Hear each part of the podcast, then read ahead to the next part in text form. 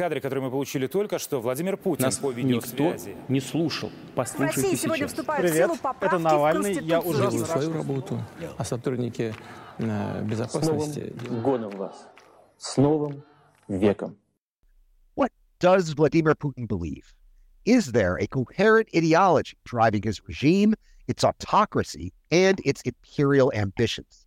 And if so, where did this ideology come from, and what does it mean for Russia's domestic and foreign policy going forward? These are questions we've all been asking for decades. And with Russia's invasion of Ukraine well into its 20th month, they are questions that are more relevant now than ever. Today, we'll speak to one of the co authors of an important new report dissecting the Putinist ideology and its implications, so stick around. Hello from my makeshift office studio in Washington, D.C.'s trendy Dupont Circle neighborhood, and welcome to the Power Vertical Podcast, which is produced by the University of Texas Arlington's McDowell Center for Global Studies in partnership with the Atlantic Council. I'm your host. My name's Brian Whitmore. I'm an assistant professor of practice at the UTA McDowell Center and a non resident senior fellow at the Atlantic Council's Eurasia Center. And joining me from historic downtown Washington, D.C., is my old friend Maria Snegovaya, a senior fellow in the Europe, Russia, and Eurasia program at the Center for Strategic and International Studies. Maria is also a postdoctoral fellow at Georgetown University's Walsh School of Foreign Service. Maria is also, for important for today's podcast, the co author of a newly published and must read report from CSIS titled The Ideology of Putinism Is It Sustainable? Welcome back to the Vertical, Maria. Thanks so much for having me, Brian. Thanks for coming on and thanks for a great report. Also joining us from our nation's capital is Kathleen Smith, a professor at Georgetown's Walsh School of Foreign Service and associate director of its Center for Eurasian, Russian, and Eastern European Studies. Kathleen was also one of the outside reviewers of the CSIS report that we will review, we will discuss today. Welcome to the Vertical, Kathleen. Thank you, Brian. Happy to be here. Happy to have you. So, first of all, Maria, congratulations on what is it? I think a great and important report. Uh, you and your co-authors write that Putinist ideology is marked by a imperial nationalist statism amplified by Russian greatness, exceptionalism, and historical struggle with the West. And rather than being written down in a canon of philosophical texts, instead, this ideology is transmitted through signs, symbols, in popular culture. Uh, this transmission belt aspect, particularly use of popular culture, is very, very interesting to me and contrasts sharply with traditional Soviet methods of ideological indoctrination. Just to get us rolling on this note, could you say a few words about that, Maria? Because I found that aspect of it really interesting and it rang really true to me. Uh, thank you very much, Brian. Uh, yes, and uh, in this uh, paper, we are partly responding to a common assumption among some scholars of Russia. Uh, for example, uh, Sergei Guriev, a prominent uh, Russian eco- economist of Russia, and Dan Treisman, a political scientist, have recently pu- published a great book, Spin Dictators, uh, where they claim that contemporary uh, autocrats do not have an ideology. Uh, so this is what we are arguing against. So it is true that in the Marxist sense, as a, a set of structured, very well developed, uh, mutually coherent ideas, which are also expressed in these big philosophical books, uh, Putin regime does not have that. Uh, but that should not be, con- at least does not have yet that yet, because it is sort of evolving over the time. Uh, but that should not be confused as uh, we are arguing with an absence of ideology per se. And by ideology here, I mean a coherent system of ideas that rely on a few basic assumptions of reality. They may or may not have any factual basis and are being actively promoted into the society. And here we also rely on actually on Louis Althusser's um, assumption that it's very important that those ideas are engaged uh, and connected with certain social practices. Uh, so it goes beyond just the beliefs, but practices. And in this uh, report, uh, we show that when defined as such, uh, Putin regime uh, actually does have an ideology. We do not, I just want to make this point very clear, read, uh, present to read Putin's mind. We look at the factual evidence. Yeah, that's not a very. Uh, No, get, getting inside Putin's head is hard because it's a very dark place where you can't see anything without a flashlight, probably. better not get there for our own, own sanity, exactly. Uh, but I mean, when it comes to a specific set of the ideas that are actually coherent, consistent, and have been promoted by the Kremlin uh, in the Russian society over the years. Uh, it certainly is uh, there, and most importantly, since mid 2000s, those ideas, 2000 since mid 2010s, I'm sorry, those ideas have also been uh, converted into practices. The regime made made a point for them for the society to engage with them, which we find to also be very, very important. Uh, so uh, I think one of our contributions, uh, I realized it hasn't been done before. That's why I thought it was very important for us to do it.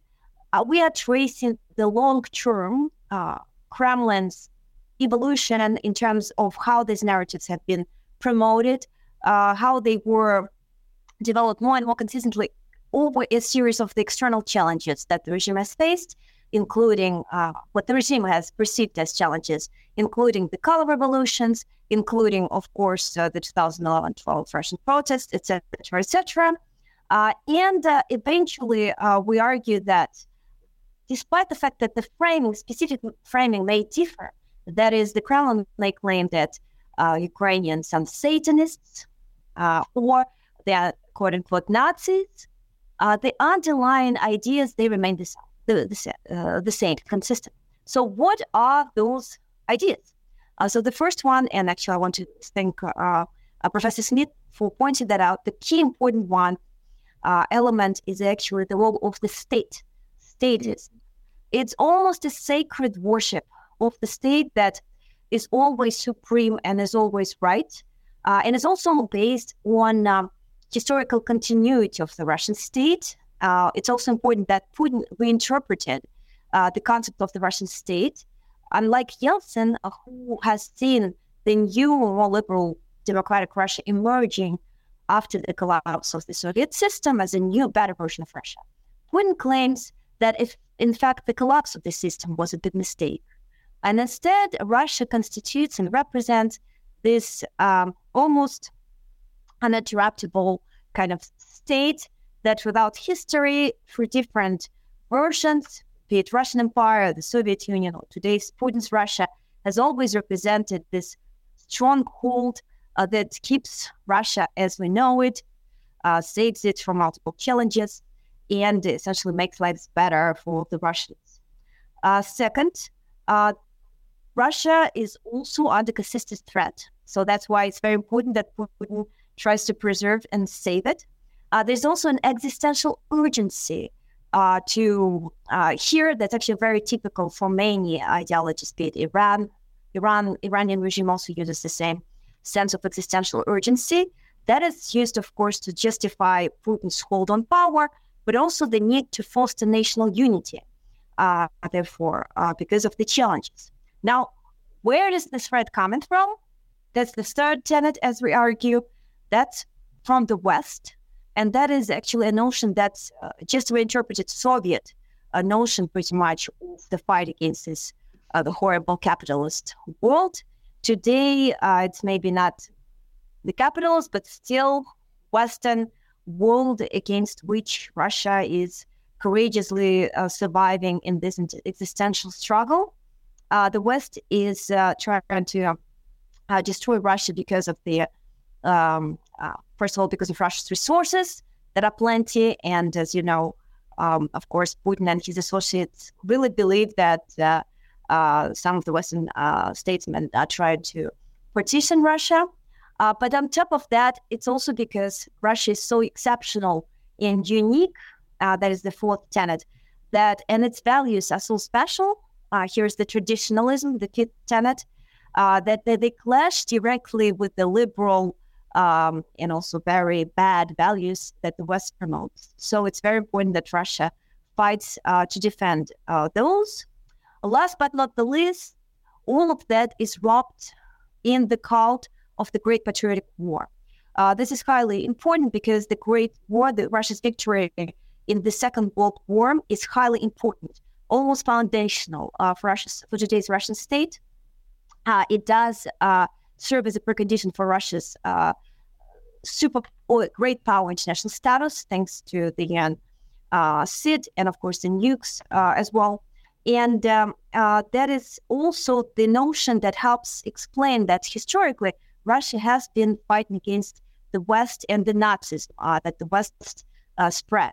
So in this sense, the great uh, the victory and the Great Patriotic War is very instrumental to the Kremlin to justify also this uh, war against uh, Ukraine, because just as in the past, the um, Soviet Union fought against the Nazi coming from the West, quote unquote, then today as well, uh, Russia is fighting against the Nazis that comes from Ukraine, but is inspired uh, by the West as well.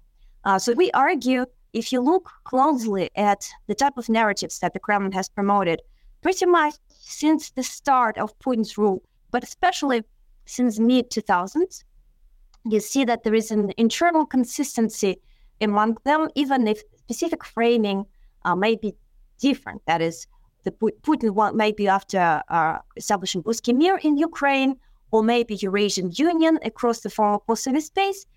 I think uh, we should pay less attention to this shallow, superficial aspect of how that is framed but uh, still pay attention to the underlying feature. And the underlying message is still the same. Russia has special um, right, special claim over the neighboring territories, the quote unquote near abroad, and it gets to control essentially and tell this uh, states, neighboring states, how to essentially how to exist, how to uh, continue.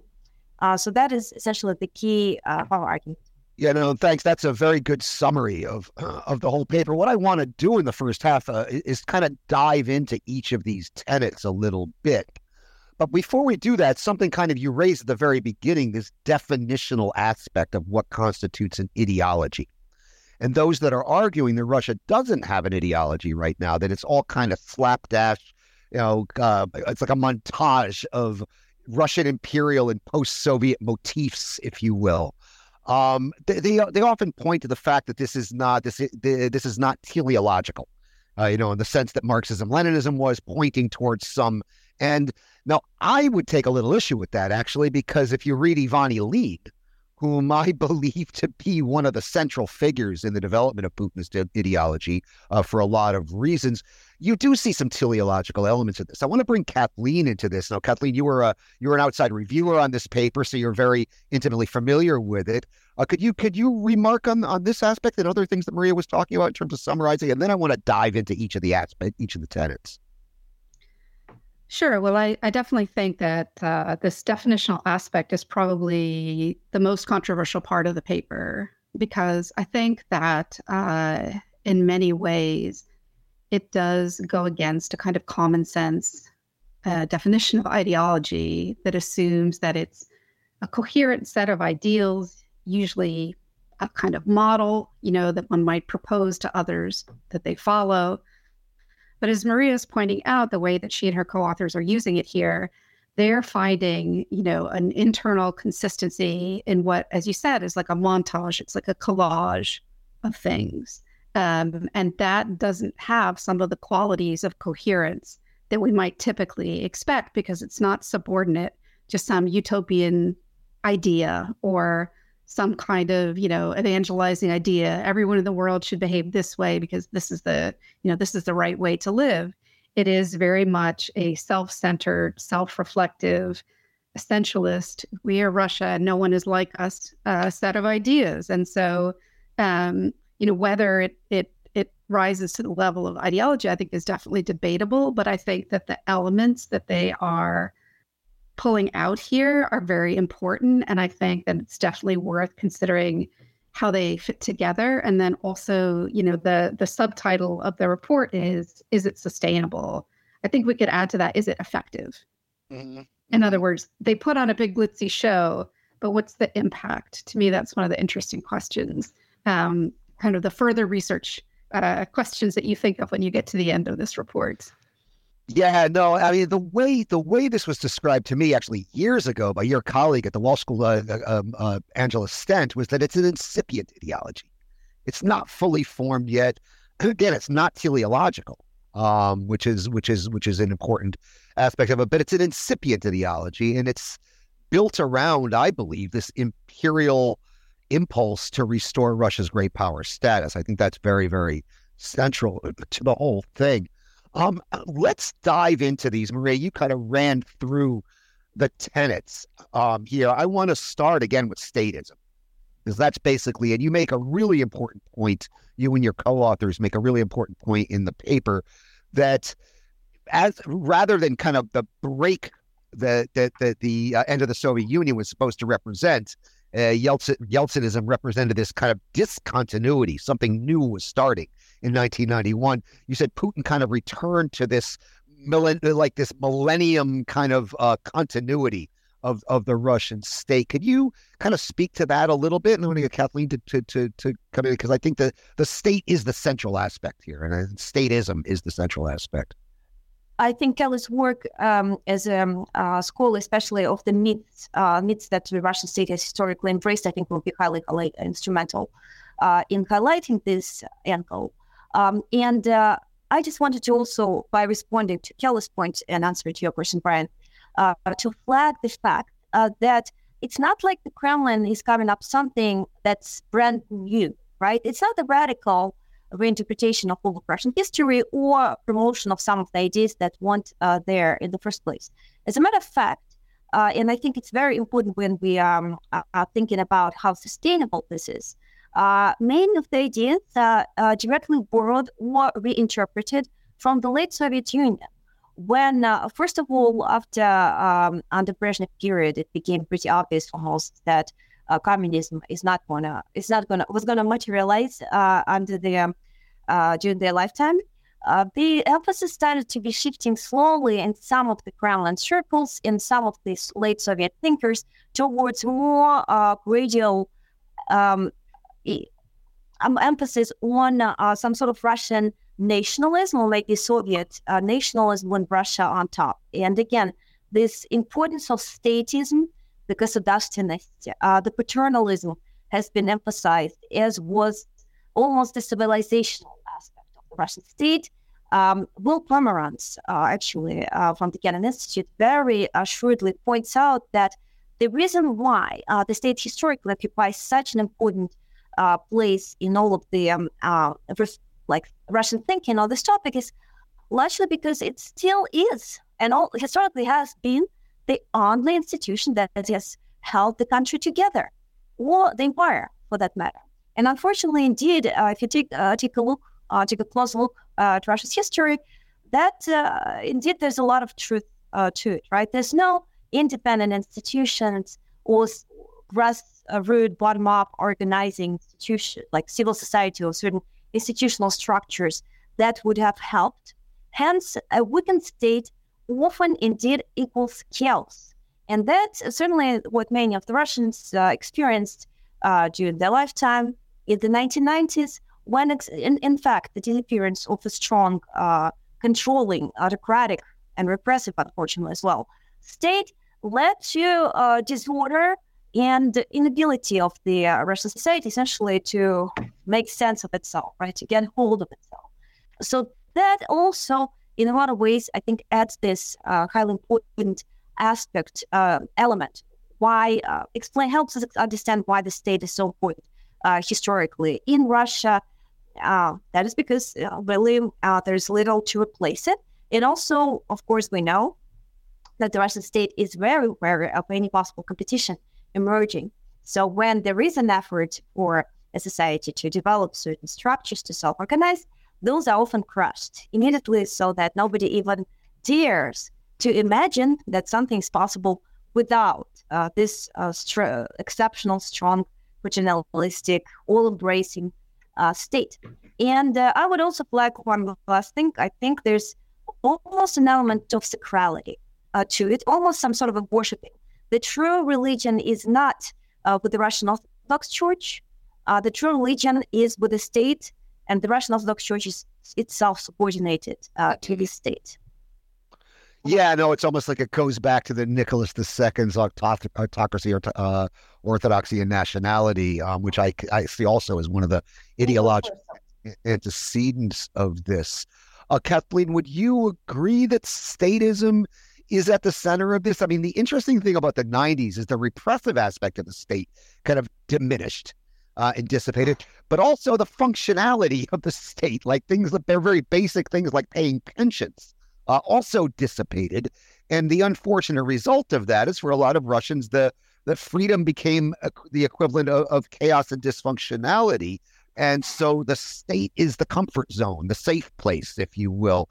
Uh, could could could would you agree with that? And Could you kind of react to, to Maria's uh, characterization?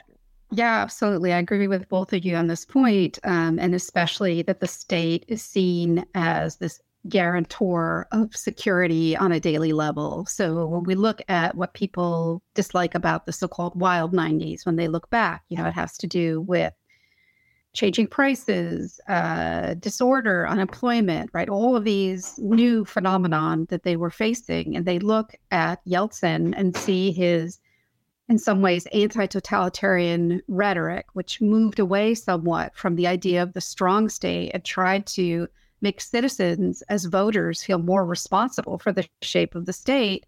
Um, and yet you know his his time in office was you know not one of economic success. It wasn't one where people felt more secure.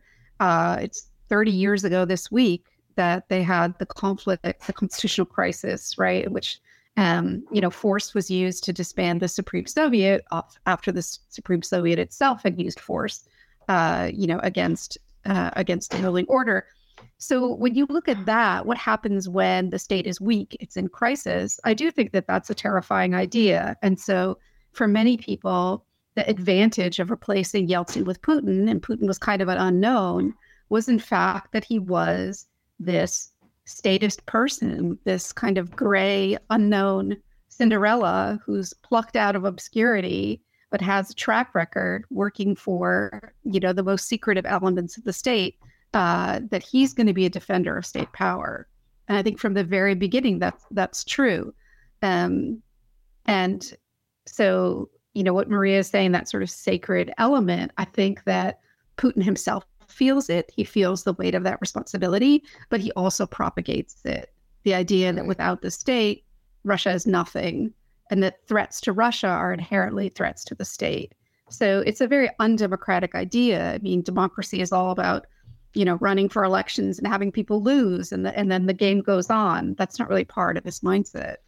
Yeah, no, and I think Kathleen, you raised the issue of the the the events of October 1993, and I think it's worth noting the contrast with Ukraine at this exact same period. Ukraine was experiencing an exact the exact same constitutional crisis.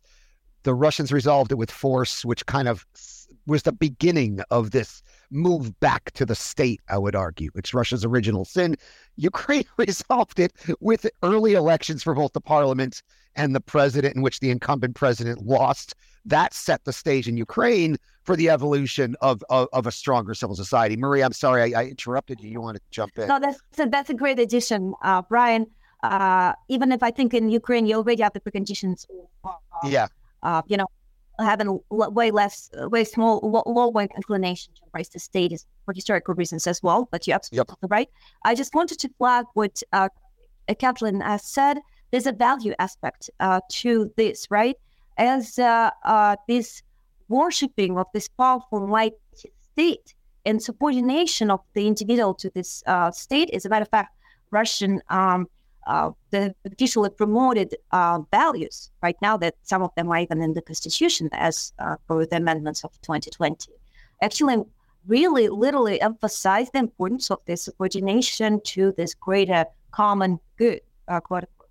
those are certainly directly opposed to the us uh, individualism uh, the primacy of an individual over the state as if anything the you know the embracing of this fight struggle of an individual against this powerful, uh, horrible, repressive state. So, from that perspective, I wanted to flag that we still are facing a value clash between Russia and the United States uh, today. I think it goes beyond just an opposition between uh, democracy and autocracy, as the White House, for example, tends to present this, but actually towards this value uh, position because it is a different, uh, it is an embrace of different values uh, by again the Russia, the large, a significant share of the Russian society as opposed to the U.S. society. Yeah, no, thanks for that. And I also another thing I wanted to, and you kind of set me up for this a little bit, Maria. So thank you. The other one of the other aspects of this I wanted to drill down into. It's something I'm I, I, kind of pay a lot of attention to, and my my students will will hear this from me again and again and again. The persistent presence of a messianic goal at every stage of Russian history, and so messianism and Russian exceptionalism are are essential component of this. I mean, you have, you know, you can go back to, to medieval Muscovy and the notion of the third Rome.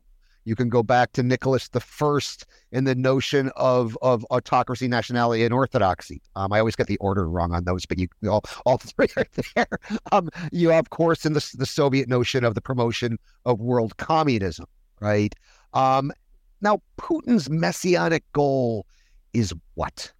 Um, I mean, I think there are some elements to this. I mean, the, the he he is kind of picking up on this notion of Russia uh, of the third Rome in in in a sense in his campaign against Western liberalism, in his campaign uh, for social for so-called social conservative conservatism and so-called traditional values, his campaign against LGBTQ community, the LGBTQ community, against feminism, and so on and so forth. You see this as the kind of trans the the thing that I think Putin is hoping is replicable, and this was an actual program of the Kremlin to kind of to, to, to push this. Can you speak a little bit about this idea of messianism and exceptionalism and and how this fits into the to the Putinist regime?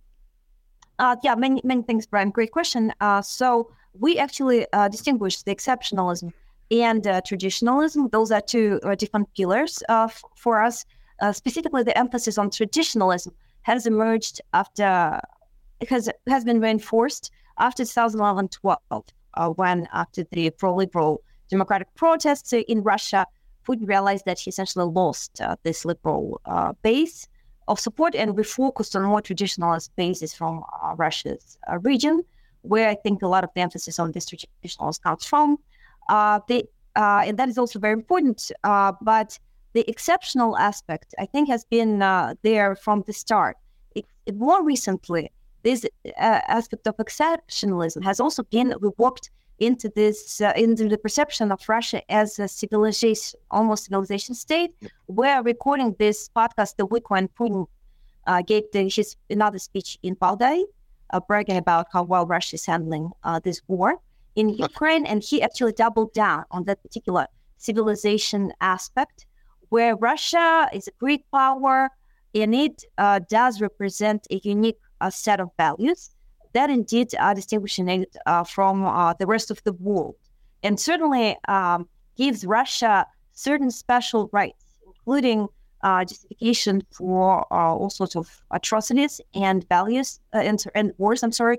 That is because Russia is not accountable. It's not to be judged by common, uh, you know, liberal democratic or, or liberal international system standards it is special. That is why this civilization aspect is very, very dangerous, in my opinion. Uh, it also relies on uh, multiple, of course, works from uh, early 20th uh, century Russian and the Greek community, including, of course, Ivan Ilyin.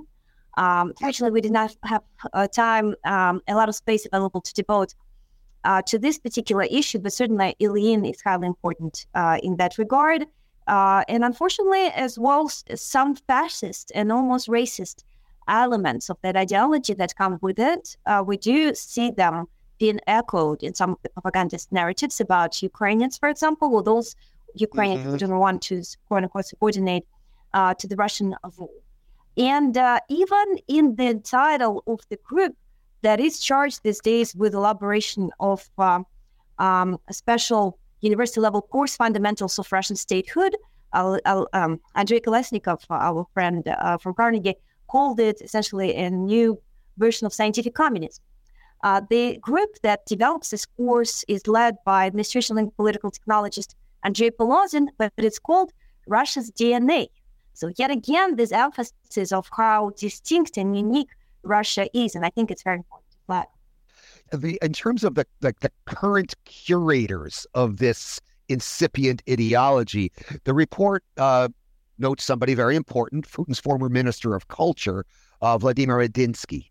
Um, his role in this is central. And Maria, since you mentioned Ivan Ilyin, you opened the door for me to, to, to sit on one of my hobby horses here because I actually do think Ilyin is extremely important. And I see echoes of Ilyin in things Medinsky says and writes, in things other ideologists of the Putin regime like Alexander Dugin say and write. They're basically all, to, to, from my perspective, they all seem to be recycling Ilyin's ideas, this idea of Russian Russia as an organic culture that absorbs other nationalities that are on its territory. Effectively, this this idea that Russia is fundamentally innocent um, and is carrying out a specific divine mission in the world. This you hear this in Putin's speeches, you see it in Medinsky's writing, you see it in Dugin's writing, and I, I um, so so uh, just to, to bring uh, Ilyin into it, Kathleen, your your thoughts on this? These other propagandists, the other curators of the ideology, like Medinsky, Dugin, the echoes of Ilyin in their thought. Um, do we see some kind of continuity here between the Silver Age and the White Russian thinkers and today?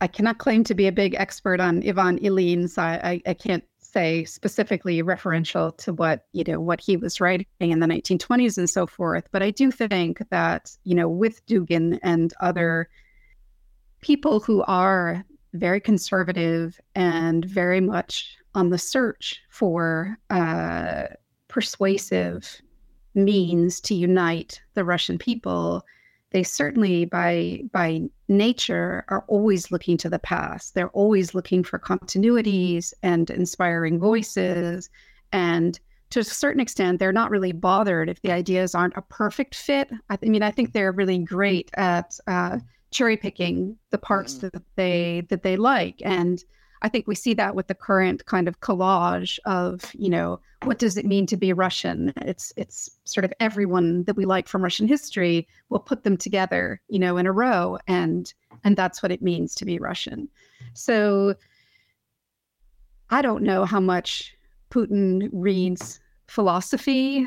I think that he has pretty strong philosophical streak, but I do think that he seems to be prey to some of this sort of pseudoscience about, uh, you know, biopolitics and that Russia is this, you know, as you said, it's got this special DNA, it's got this special strength. It is, in the words now of the Constitution, a state forming people, which implies that not all peoples are state forming people. So again, for him, he ties it back into the notion of the state yeah. Um, yeah. and making this exceptional status for Russia. I don't I don't know what to to what you'll have to tell me to what extent that meshes yeah, with Ilyin. I mean that that state forming element that does mesh with Ilyin because Ilyin is basically says Russian culture is organic and everything on Russian territory automatically becomes absorbed into this giant Russian organic whole. Then we see echoes of this in Nicholas I. This state forming formulation was actually literally word for word uh, part of the the the autocracy, orthodoxy, and nationality. Kind of, it's the nationality component of of Nicholas the First's triad. So we we basically do see that. And as far as Ilyin, I mean, you see, I mean, there are reading groups in the Kremlin that read Ilyin's works. All of his works have been published in enormous volumes across across Russia since the 90s. Uh, Putin brought his body back from Switzerland, exhumed it, and had it reburied in Russia with full military, full full honors in with the patriarch presiding over the burial.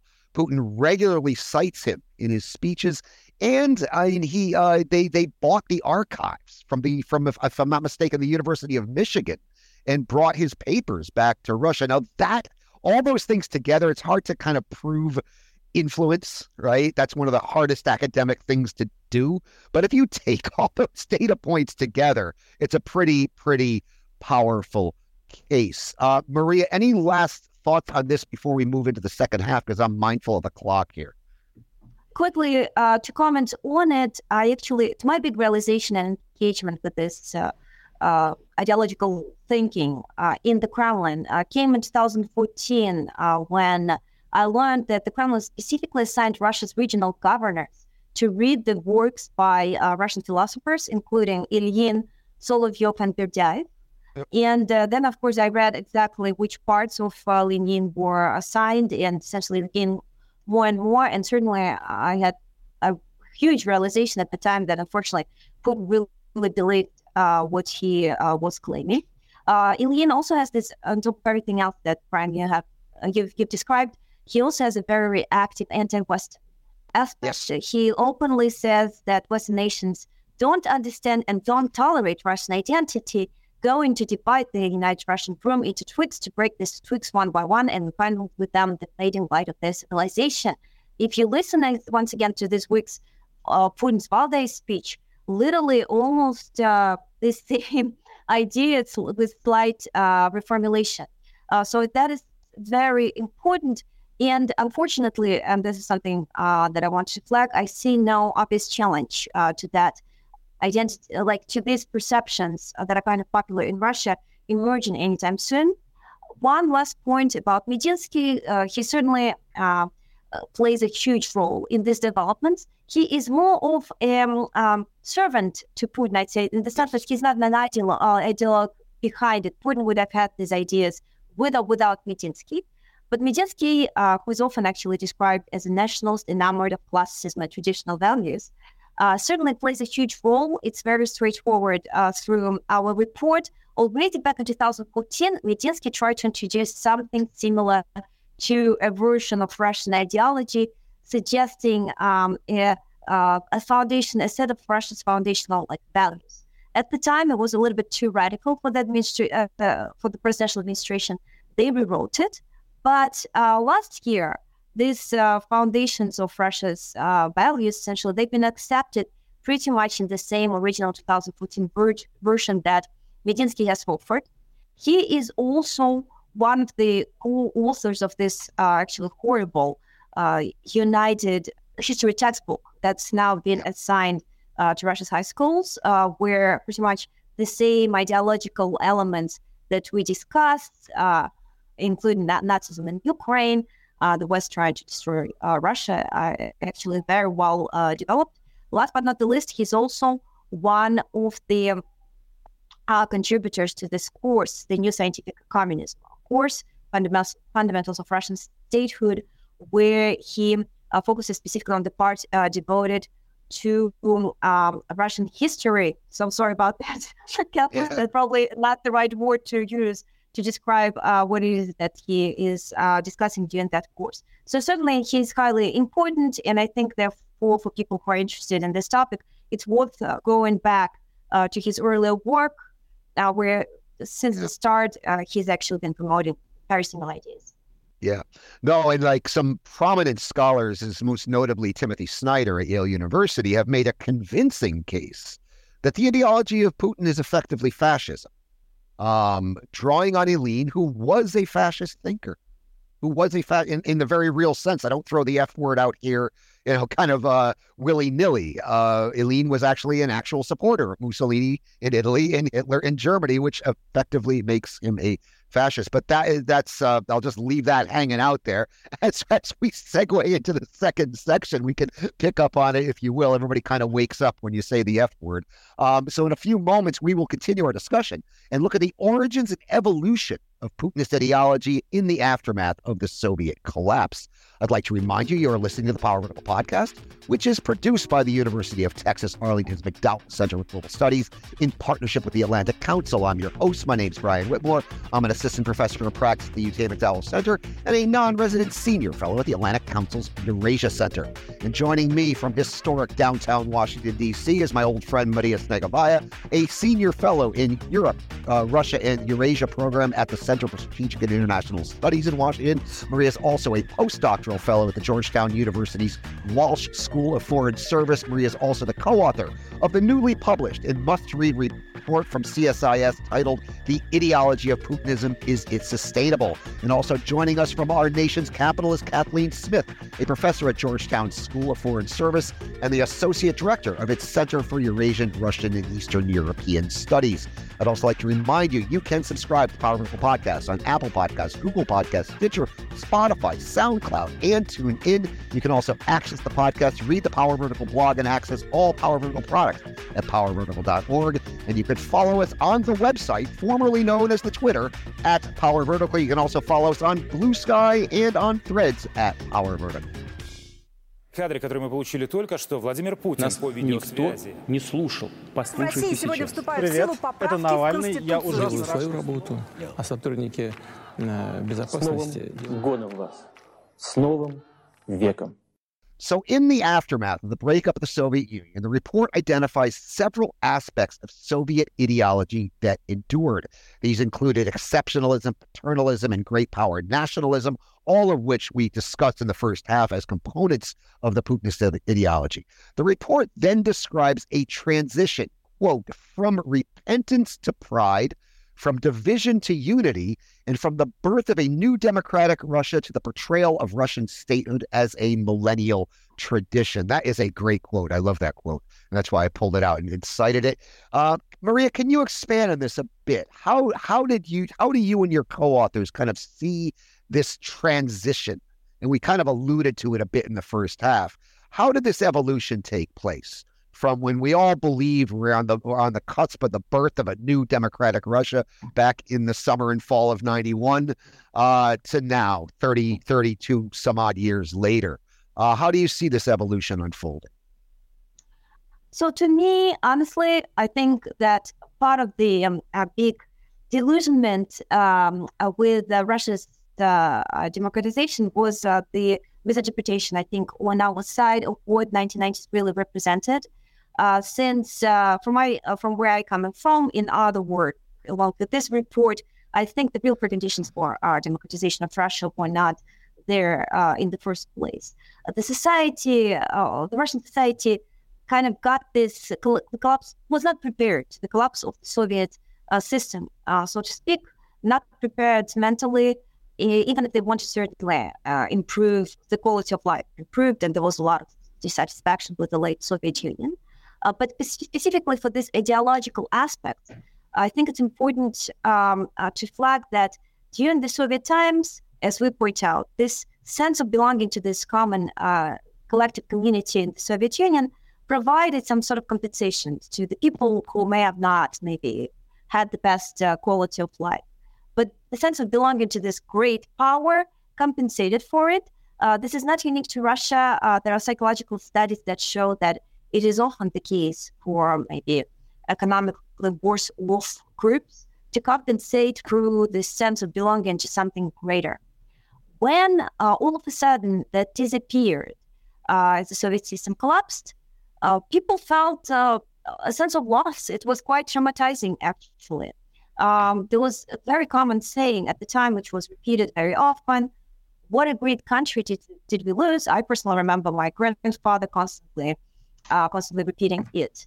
And um, uh, despite the effort, they, they, I want to flag that uh, Democrats or liberals who were in power in the 1990s, they sensed that void. Uh, they tried uh, to come up with an alternative somewhat. Uh, for example, referred to the search of the national idea, which was laughed at at the time. But unfortunately, I think Putin, who now has the last laugh, and maybe uh, Catherine can actually talk, talk a little bit more about that search during that time. Uh, eventually, they, I'd say, fail. Uh, they did not uh, offer an alternative, a substitute. Uh, Yeltsin's notion of the Russians was very unclear what he meant by it. Again, was not really well understood. And uh, Putin, when he came to power, he sensed that void, partly because I think he represents uh, the um, precisely he belong. He is part of those same groups who felt this loss of this sense of common community, community very strongly, and he was he was able to cater uh, to that demand. Being a Russian, uh, belong under Putin has not received a meaning, a very unfortunate meaning from my perspective. It's a horrible meaning, as you said, almost a fascist one. We can like discuss the terms, but certainly not. Uh, I have certainly it's not not a very uh, benevolent aspect of it. However, it delivers. It is understood in the. It, it gets a response in the Russian society. We see in all of the polls that this uh, the events like Crimea annexation, for example, trigger a very strong response among the Russians. They do feel uh, increased sense of belonging, increased pride in their own country. I think the best manifestation of it is this song uh, "Ya Ruski," I am Russian, ethnic Ruski, Russian, by Shaman, a very popular Russian singer these days. if I really highly recommend our audiences that you read the words of the song. He literally says, "I'm Rus- Ruski, I'm Russian in spite of everything. Like everybody literally almost can hate me, but I am Russian and I'm proud of it." And this is again this example of how this is transmitted through popular culture. And Anne Marie, you mentioned the '90s and having spent almost all the '90s in um, in Russia and other parts of the former Soviet Union. And when I when I was a much younger man with a lot more hair, and when you and I actually met for the first time, you were even younger. Um, it did have this kind of Weimar vibe to it. Um, when you kind of look back, it wasn't really apparent at the time, but when you ref- when I reflect on my time in Russia in the '90s, it did have kind of this Weimar vibe. And I don't want to be essentialist in saying what eventually happened was inevitable because I think by no means it uh, it, it, uh, it, it, was. Kathleen, could you kind of can you comment on this evolution because I uh, this this this didn't just go from one thing to another. It wasn't binary. It kind of evolved over the past twenty years. Yeah, absolutely. And to go back to kind of the starting place that Maria mentioned here in 1991, you know, there was this moment which one might have thought would have been somehow preserved, commemorated in history as a turning point moment. And that's when uh, there was popular pushback to the attempted coup against Gorbachev to, to restrain, um, you know, to restrain that effort to push him out of power uh, we all in the West famously know that image of Yeltsin standing on the personnel car- carrier in front of the White House, you know, rallying people around him. Uh, and notably, even though he did not have a good relationship with Gorbachev, saying, like, what about the Constitution? We need to play by the rules. What they're doing is illegal, and therefore I'm against it. Um, and I've argued in my writings about uh, popular memory and commemoration that this is kind of a missed chance, that Yeltsin didn't really take this and make it, you know, part of a new cult or part of a new moment where one could have said, you know, let's let's praise civil society, um, let's embrace this uh, rule and rule of law desire that we can see among the population. I think Yeltsin thought that that kind of propagandizing and state-driven narratives that that's what totalitarian states did, and he wasn't a totalitarian, and therefore he didn't need mass holidays and lots of participation. Right? He he was going to have a more open uh, open door to ideas about what it means to be Russia and ideas for the future and so forth. But those very October 1993 events that we talked about they really kind of block out all those images because that action takes place literally on the exact same spot. And so now there's an image for Russians of the White House blackened and burning, disarray, you know, troops being called in, Yeltsin being a much more, you know, uh, coercive figure. Uh, and so after that, you know, Yeltsin pushes through a new constitution, but I think he does suddenly appreciate that he needs a little bit more of an idea for Russia and what will it be.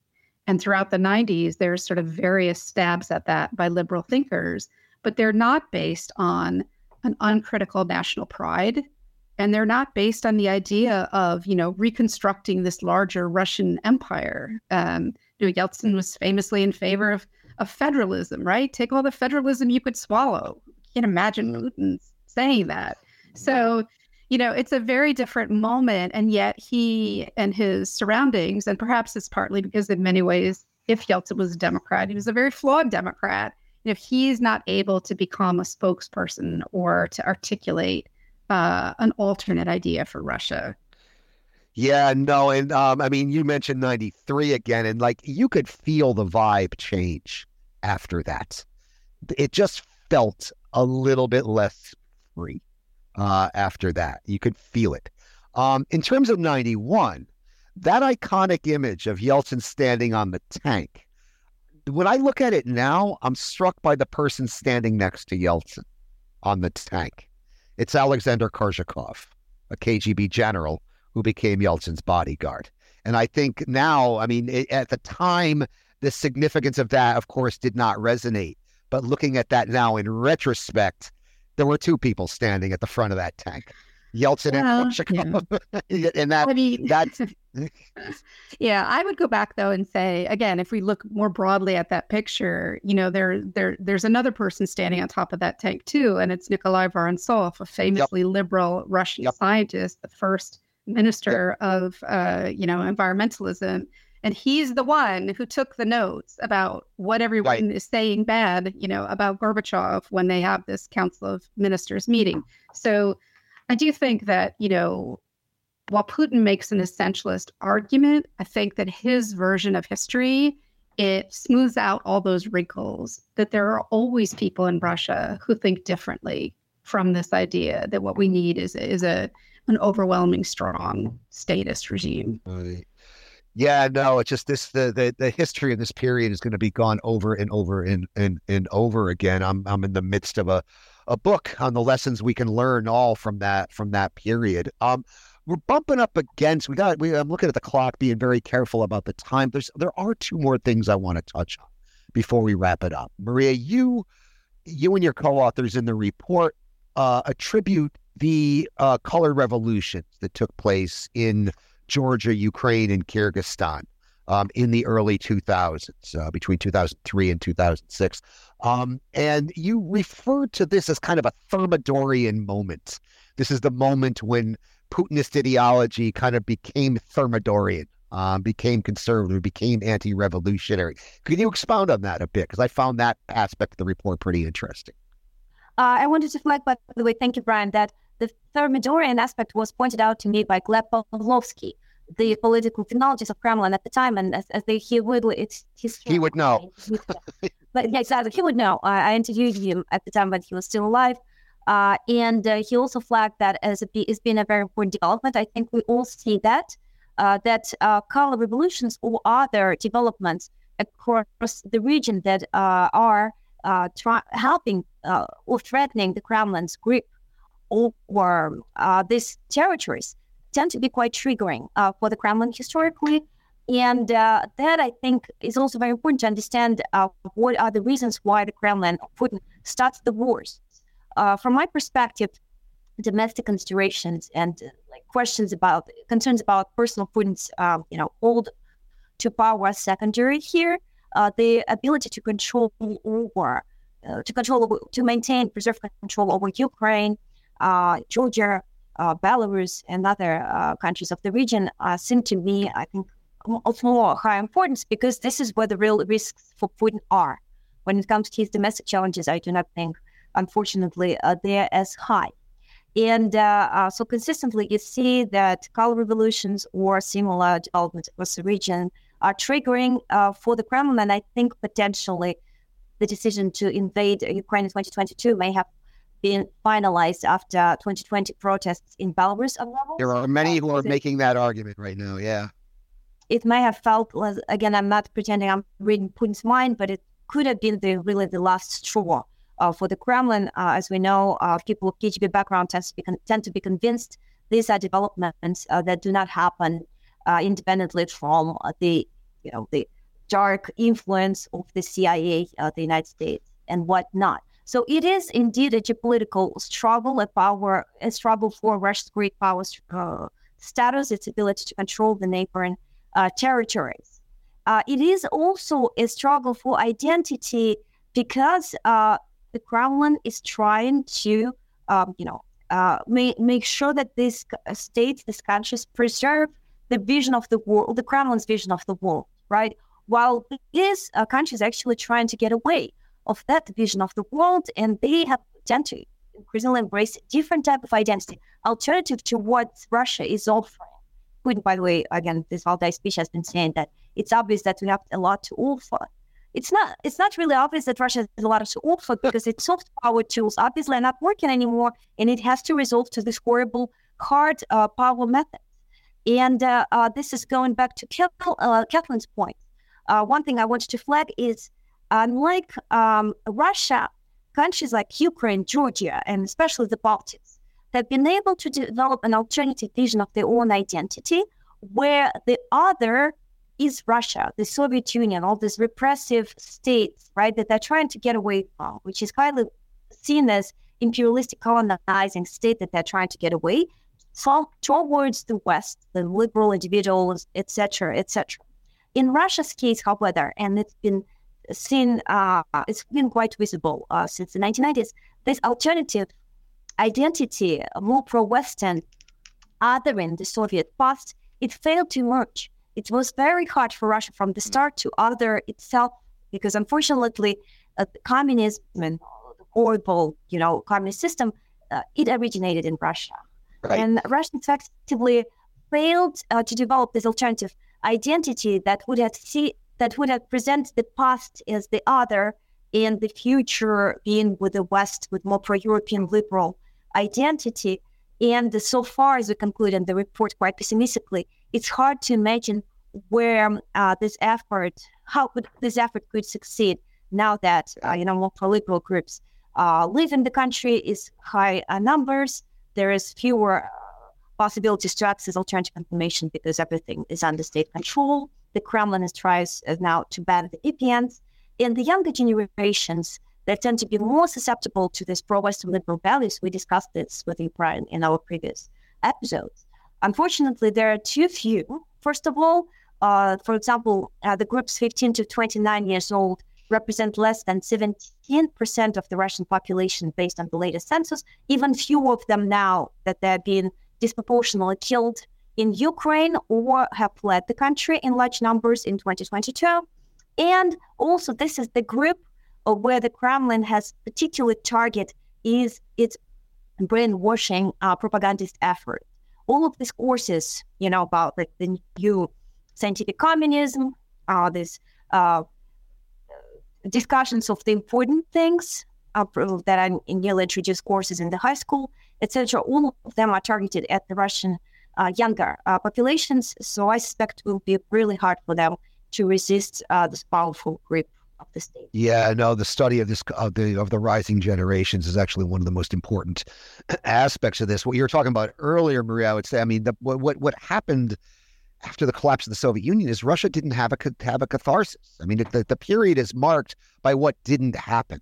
There wasn't a catharsis. There wasn't a sense of we are guilty. We must examine ourselves. We can't live like this anymore. Um, and I still see very little evidence. One tiny bit of evidence was my guest on the podcast two weeks ago, Mikhail Zygar, um, who discussed his book War and Punishment, um, which I can't recommend enough because this is at least an attempt to start a discussion that could lead to such a catharsis. But uh, uh, unfortunately, right now, Misha is kind of a, a minority of one. I, would like to see that grow a bit, um, but it, but but uh, we can only hope going forward. Kathleen, any thoughts on this on the on the color revolutions and the evolution and how that how that kind of led to this Thermidorian moment?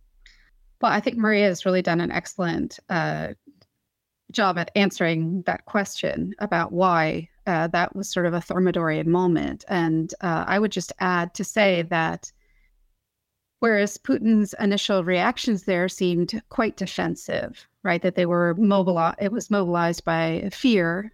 Um, the interesting twist to me now is how this has become an aggressive moment. So it's not uh, just fear of revolutions elsewhere, right? It's it's identifying sort of fantasy enemies, Nazis in Ukraine, um, and it's gone beyond uh, a protective reaction and turned into aggression. So I think that's something that's worth studying. And then just to pick up on Maria's last points about the younger generation, I agree that this is something we need to know more about. And here's where I wonder to what extent these ideological practices are going to be effective. And that's because they're simply so paternalistic, so over the top, so monolithic that one isn't allowed to discuss, question, etc. That uh, you know, I wonder if their perception will be largely superficial. Mm, no, that's a that that's that that's a good point. I wonder about the sustainability of it too, given the place young generations are in around the world um, in this in this kind of globalized digital connected environment. I, I, wonder about the sustainability of it. Very last thing I wanted to hit on, and I'm again watching the time closely. Um, this was all made possible, or a component of this, and again, you you allude to it in the report, Maria. I think it's also very important. The failure of Surkovism, if you will, the failure of Vladislav Surkov's vision of creating this fake democracy that was really an autocracy, right? That's basically, in essence, what Surkovism was. It was the it was a spin dictatorship to to to to, to cite Guriev and Treisman, um, which I think uh, that I I, I do think. Yeah, no, I, I I love that formulation. It was a spin dictatorship, and now it's turned into a fear dictatorship, effectively. Um, so it just, I mean, what, why did Surkovism fail? Um, how, how do you see this component in the development of this ideology? Yeah, great question. I think it failed because it was unsustainable in the first place. It was the compromise, a compromise, uh, an effort to achieve a compromise between the goals of this growing uh, uh, status grip with the society, while at the same time preserving the modernizing elements of it. I think it culminated under Medvedev, but also under Medvedev, it actually has demonstrated its failure to uh, sustain itself uh, because the modernizing L aspect of it would uh, try to destroy the carefully craft, crafted power vertical, uh, right, right, uh, as this podcast is named, um, that Putin uh, has delivered. And so eventually it became apparent that you have to choose one or another. It's impossible uh, to sustain both. Uh, right. Surkov also misunderstood that, which is obvious uh, in his miscalculation He case, into uh, favored Medvedev, and that's one of the reasons why he lost. At least the yeah. moment have lost uh, popularity with the Kremlin uh, eventually, and uh, certainly, unfortunately, it was doomed from the start. A same issue as we see with the so-called system liberals, right, who've been able to sustain this very fragile balance of uh, Russia that was still attempting to modernize a little bit, while uh, the Putin's grip or the oppressive grip over power has been strengthening. But eventually it failed. And I think with all the horror uh, that it, we are currently seeing, of course, the uh, the price that unfortunately particular Ukraine has to pay, there is a degree of clarity uh, to this moment. Yeah. I think we see that a lot of um, processes that were unraveling and make us uh, left us puzzled maybe this last 30 years. Now I think they're becoming more clear. Uh, we see that these acquired people, unfortunately, uh, still survived. And as you com- completely correctly pointed out, uh, Brian, uh, Russia is yet to see to get its own catharsis moment to finally face itself in the mirror and try to reflect on what it is. I'm hopeful that maybe the one Ukraine and Ukrainians, because there's little hope Russians will be able to do it, but maybe Ukrainians, with their uh, radical defeat of Russian Ukraine, will be able yeah. to provide this moment. Now we are all placing our hopes in Ukraine on this for a number of, of reasons. I mean, the way I see Surkovism, it was political theater. And during the Medvedev presidency, some people got some crazy ideas in their heads that maybe this political theater could become reality. And Putin was forced to make a choice there and said, okay, let's take the mask off. And now the mask is completely off, um, exposing the ugliness at the core of this system. We are now really at the end. Kathleen, last word to you before we wrap it up. Yeah, I will just say that I think uh, it is more black and white now. There is less masking of intentions, uh, more twisting of history. But I think there's a limit to how far you can twist history. And I wonder if this cult of World War II will someday come back to reawaken Russians when they contrast their war, their their role in the World War II with their role in the current war. That there's a profound contradiction there um, that will be difficult to hide if you had a critical discussion. Yeah, there's certainly a contradiction between 1941 and 1945, but I see amazing consistency between 1939 and 41. Um, something I can get arrested for for saying in Russia. Actually, but on that note, we shall wrap it up. Uh, that's all, unfortunately, all we have time for today. I'd like to remind you, you have been listening to the Power Vertical Podcast which is produced by the University of Texas Arlington's McDowell Center for Global Studies in partnership with the Atlantic Council. I'm your host. My name's Brian Whitmore. I'm an assistant professor of practice at the UTA McDowell Center and a non resident senior fellow at the Atlantic Council's Eurasia Center. And joining me from historic downtown Washington, D.C., has been my old friend Maria Snegovaya, a senior fellow in the Europe, Russia, and Eurasia program at the Center for Strategic and International Studies. Maria is also a postdoctoral fellow at Georgetown University's Walsh School of Foreign Service Maria is also co author of the newly published and must read report from CSIS that we discussed today The Ideology of Putinism. Is it sustainable? We'll put a link in the show notes. Everybody should read it. Also joining us from our nation's capital has been Kathleen Smith a professor at Georgetown School of Foreign Service and associate director of its Center for Eurasian, Russian, and Eastern European Studies. Thank you both for making us a lot smarter and for an enlightening discussion. Thank you so much, Brian. Thank you. I also like to thank our awesome production team in Arlington, Texas. Lance Ligas is in the virtual control room, keeping all the lights on and all the complicated machines well oiled and in working order throughout our discussion. And Zachary Bell handles our all important post production duties, cleaning up my many, many messes and making us all sound a whole lot better than we do in real life. I'd also like to remind you you can subscribe to the Power Vertical Podcast on Apple Podcasts, Google Podcasts, Stitcher, Spotify, SoundCloud, and TuneIn. If you do, please leave us a big fat five star rating and review because that helps our visibility. You can also access the podcast, read the Power Vertical blog, and access all Power Vertical products at powervertical.org. You can follow us on the platform formerly known as the Twitter at Power Vertical. You can also follow us on Blue Sky and on Threads at Power Vertical. Join us again next week. And until then, I leave you with the ambient sound mix that's been prepared by our production team.